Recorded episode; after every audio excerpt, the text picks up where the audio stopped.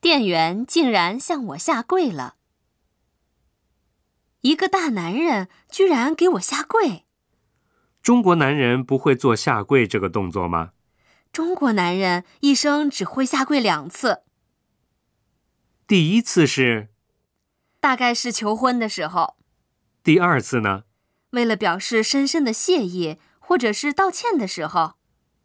下跪这个动作原来是这么重的礼节。的确如此，有句话叫“男儿膝下有黄金不好意思，可能要让你失望了。在日本，下跪并不一定是礼节，跪坐并深深鞠躬才能会表示深深的谢意或歉意。”